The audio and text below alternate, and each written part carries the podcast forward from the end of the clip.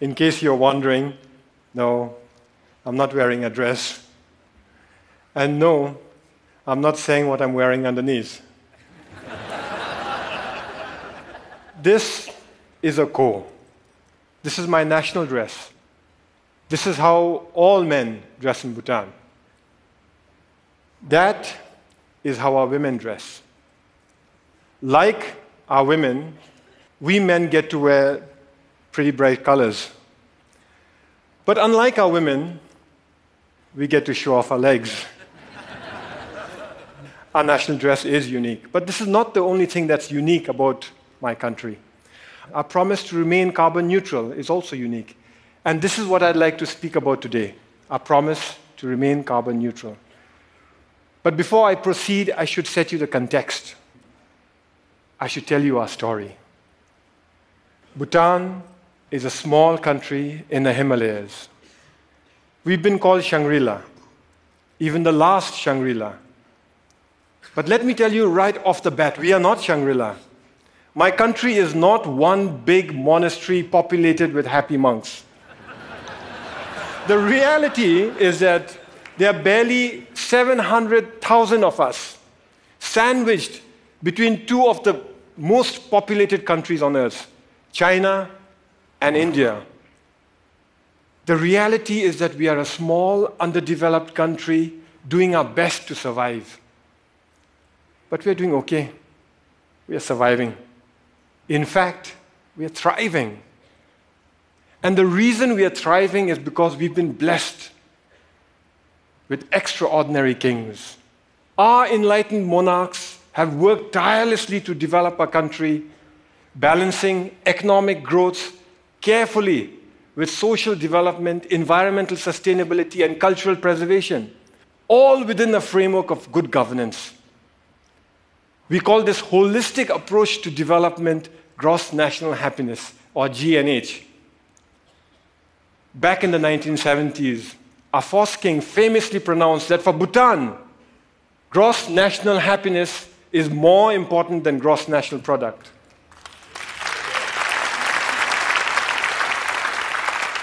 Ever since, all development in Bhutan is driven by GNH, a pioneering vision that aims to improve the happiness and well being of our people. But that's easier said than done especially when you're one of the smallest economies in the world. Our entire GDP is less than $2 billion.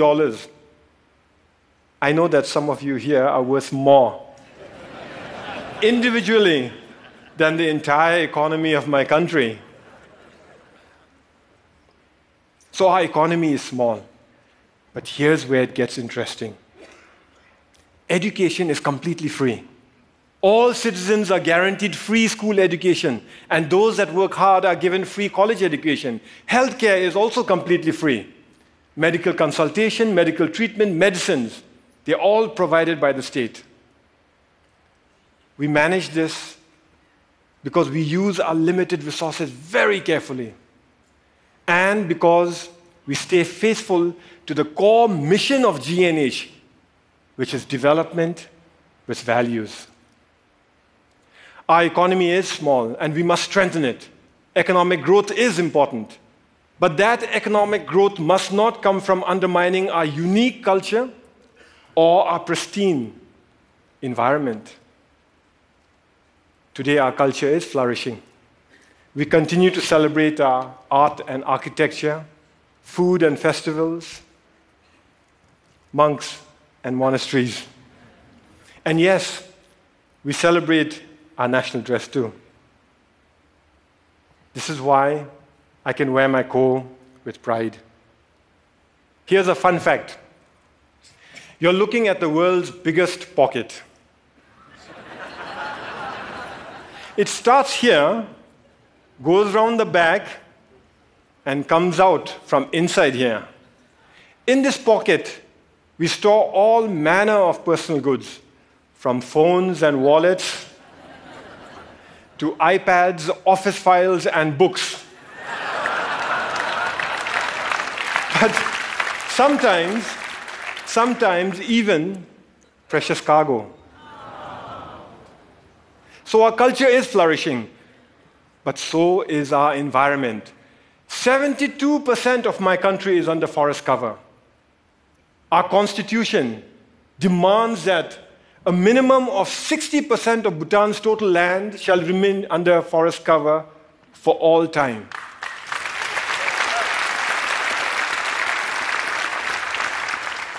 Our constitution, this constitution, imposes forest cover on us. Incidentally, our king used this constitution to impose democracy on us. You see, we, the people, didn't want democracy. We didn't ask for it. We didn't demand it. And we certainly didn't fight for it. Instead, our king imposed democracy on us by insisting that he include it in the Constitution. But he went further. He included provisions in the Constitution that empower the people to impeach their kings, and included provisions in here that require all our kings to retire at the age of 65. Fact is, we already have a king in retirement. Our previous king, the great fourth, retired 10 years ago at the peak of his popularity. He was all of 51 years at that time. So, as I was saying, 72% of our country is under forest cover, and all that forest is pristine. That's why we are one of the few remaining global biodiversity hotspots in the world, and that's why we are a carbon neutral country. In a world that is threatened with climate change, we are a carbon neutral country. Turns out it's a big deal. Of the 200 odd countries in the world today, it looks like we are the only one that's carbon neutral.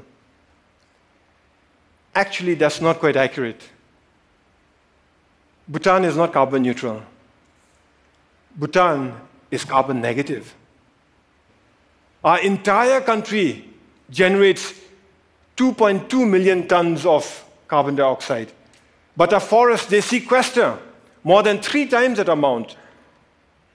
So we are a net carbon sink for more than 4 million tons of carbon dioxide each year. But that's not all. We export most of the renewable electricity we generate from our fast flowing rivers. So today, the clean energy that we export offsets about 6 million tons of carbon dioxide in our neighborhood. By 2020, we'll be exporting enough electricity to offset 17 million tons of carbon dioxide.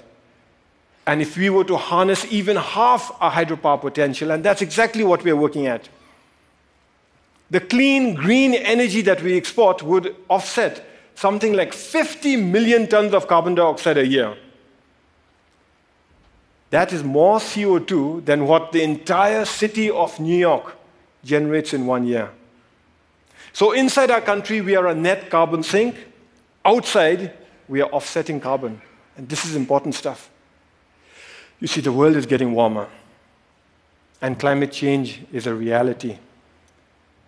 Climate change is affecting my country. Our glaciers are melting, causing flash floods and landslides which in turn are causing disaster and widespread destruction in our country. I was at that lake recently. It's stunning. That's how it looked 10 years ago. And that's how it looked 20 years ago.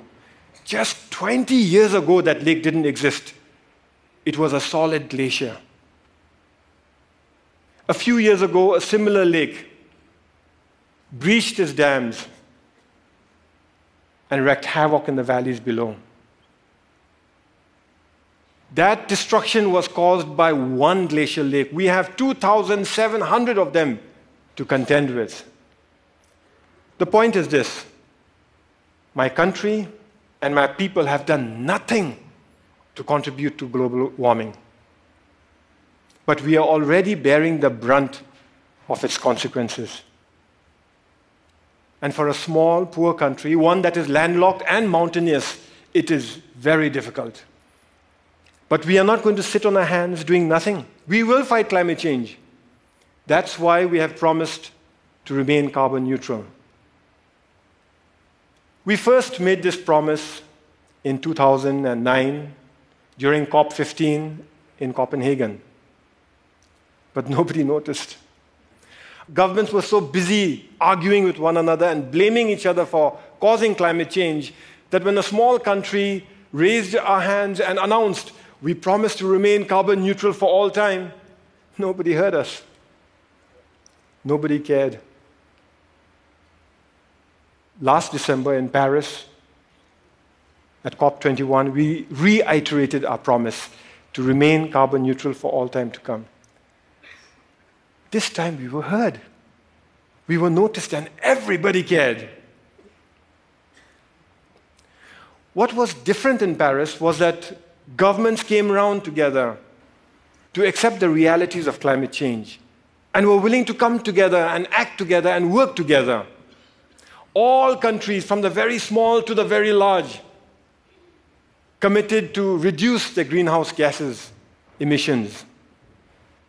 The UN Framework Convention for Climate Change says that if these so called intended commitments are kept, we'd be closer to containing global warming by 2 degrees Celsius. By the way, I've requested the TED organizers here to turn up the heat in here by 2 degrees.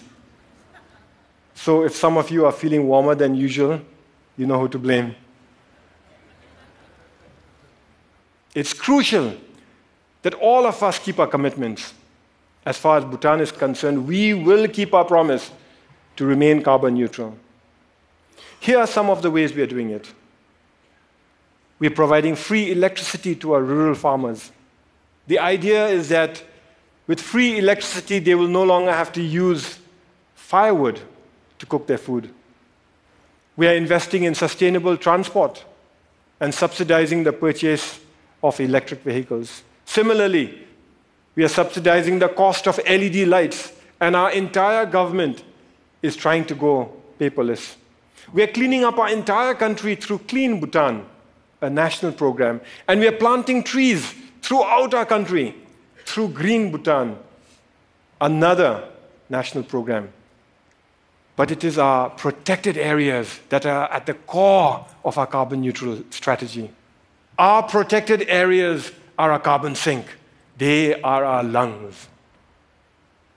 Today, more than half our country is protected as national parks, nature reserves, and wildlife sanctuaries. But the beauty is that we've connected them all with one another through a network of biological corridors. Now, what this means is that our animals are free to roam throughout our country. Take this tiger, for example. It was spotted at 250 meters above sea level in the hot subtropical jungles. Two years later, that same tiger was spotted near 4,000 meters in our cold alpine mountains. Isn't that awesome?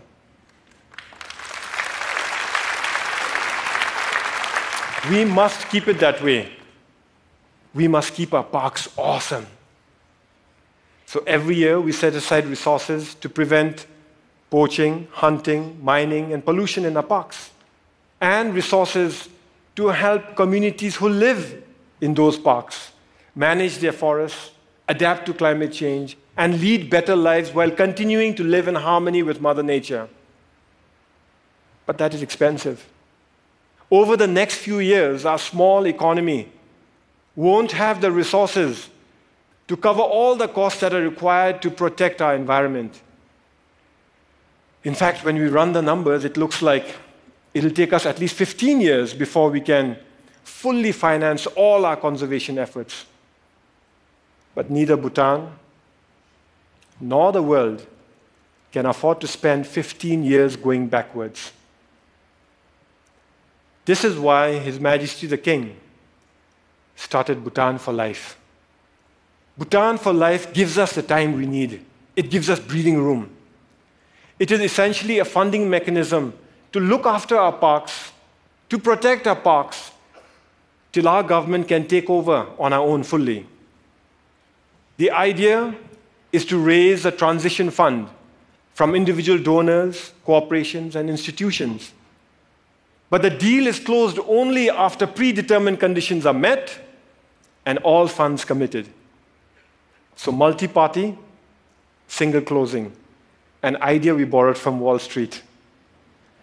This means that individual donors can commit without having to worry that they'll be left supporting an underfunded plan. It's something like a Kickstarter project, only with a 15 year time horizon and millions of tons of carbon dioxide at stake.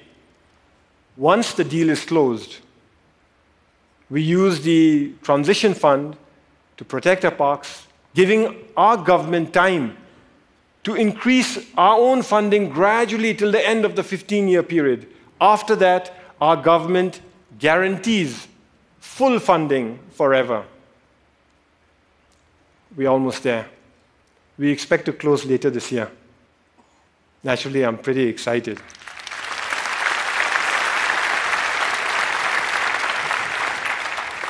The World Wildlife Fund is our principal partner in this journey. And I want to give them a big shout out for the excellent work they're doing in Bhutan and across the world. Whew, it is getting warm in here.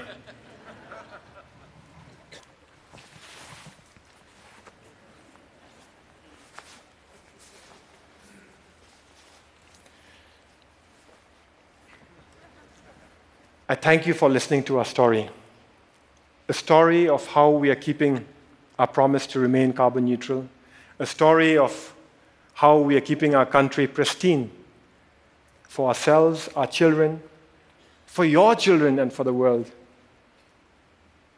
But we are not here to tell stories, are we? We are here to dream together. So, in closing, I'd like to share one more dream that I have.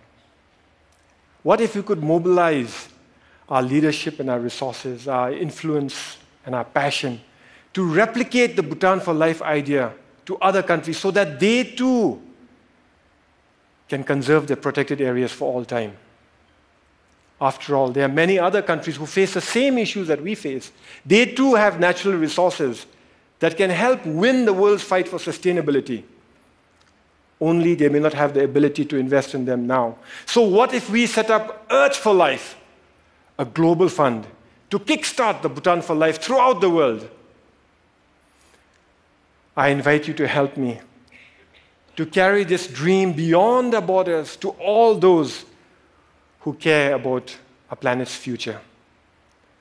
After all, we're here to dream together, to work together, to fight climate change together, to protect our planet together. Because the reality is, we are in it together. Some of us might dress differently, but we are in it together. Thank you very much. Thank you. Thank you. Thank you. Thank you.